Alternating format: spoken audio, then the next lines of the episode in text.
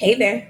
Welcome to another season of the Nonprofit Ace podcast. This season is going to be all about revisiting some topics based off of where we are in the year, where some of the conversations I've been having lately have been headed. Well, if people are coming to me with this question, that means there's probably some people it's really timely for them right now. And I'm hoping that one of these episodes this season really resonates with you and gives you some steps that you can take actions towards. Listen up did you know you could talk to me directly in the podcast player? Clearly, I do podcasts, so I would love for you to talk back to me. So, if you want to join the community and start a conversation, check out the link in the show notes and just start with what resonated with you. Bring me a question that you might have. Maybe you'll hear me respond to it on a future episode. All right, so excited to chat with you. Hey, I'm Kyla Graham. I am an accountant who's passionate about helping nonprofit leaders speak confidently about their money. And before we get into the episode, got to give you this disclaimer. Any accounting, business, or tax advice in this podcast is not intended as a thorough, in depth analysis of your specific issues. It's not a substitute for a formula opinion. It is not good enough to avoid tax related penalties. Got to tell you this because don't want y'all coming for me if you've talked to me before, if you only listen to the podcast, one of the things I want you to always remember, I want you to get from me is that I am mission focused. And the budget is no different. The budget is truly a reflection of your mission, and you should budget accordingly. In the past, I've worked with organizations who thought of the budget in terms of what can we get approved? That is not the way to think about the budget. Yes, you have to be realistic, but you also have to have the vision, the foresight to think about what does this truly take to do the work that we want to do. So you have to think about your organization in terms of what does capacity building look like? If we truly want to serve a thousand kids in the Denver metro area, what does it take to serve those kids in the way that we say that we serve that? So if you've heard about my fictional nonprofit, Save Our Circus, no one take this idea, please.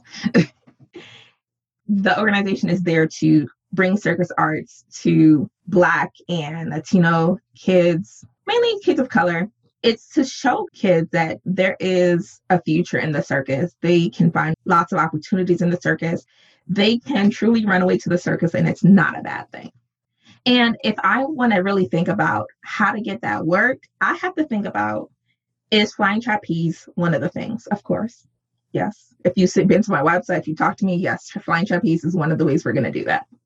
When I think about that work, I have to think about the insurance applied. I have to think about what does it take to pay instructors. I can't worry about our funders looking to support the circus why? Because that takes away from my mission. If I'm only thinking about what people are willing to approve, I'm not focusing on the people I say I want to serve. If you're only focusing on, well, the board won't in- approve a budget that increases 20% year over year, why not? If the things that you're asking for are the things that they said, yes, we believe a strategic plan that supports this is necessary then why wouldn't they approve that budget? You have to really consider what are they saying if they say no, they can't approve that. Does that mean that those are not the funders that you need? Does that mean those are not the board members that you need? I don't think you should throw the people away. I'm not saying that that's never the funder for you, but in this moment for your organization, maybe that's not the people that you need to seek out.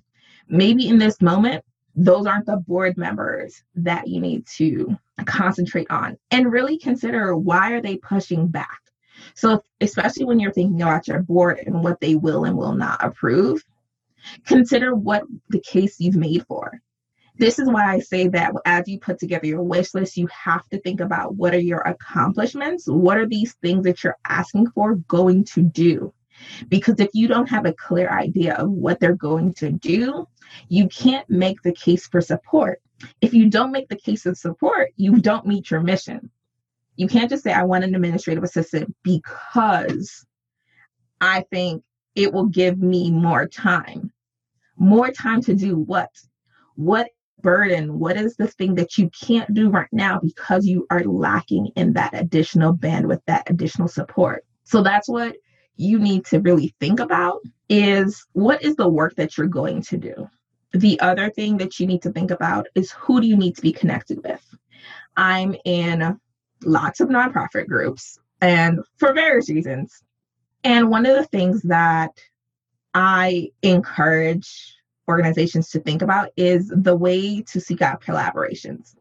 So if you are looking at organizations who are serving the same population you do, could you join forces and use the same space? This could reduce your rental expenses.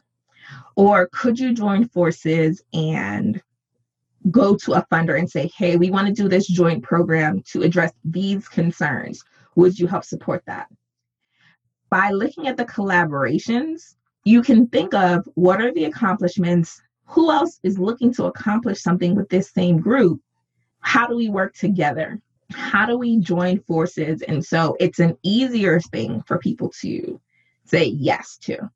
And the reason I definitely seek, seek out collaborations because it's something one of our clients has done. They join forces with other nonprofits within their community to do advertising.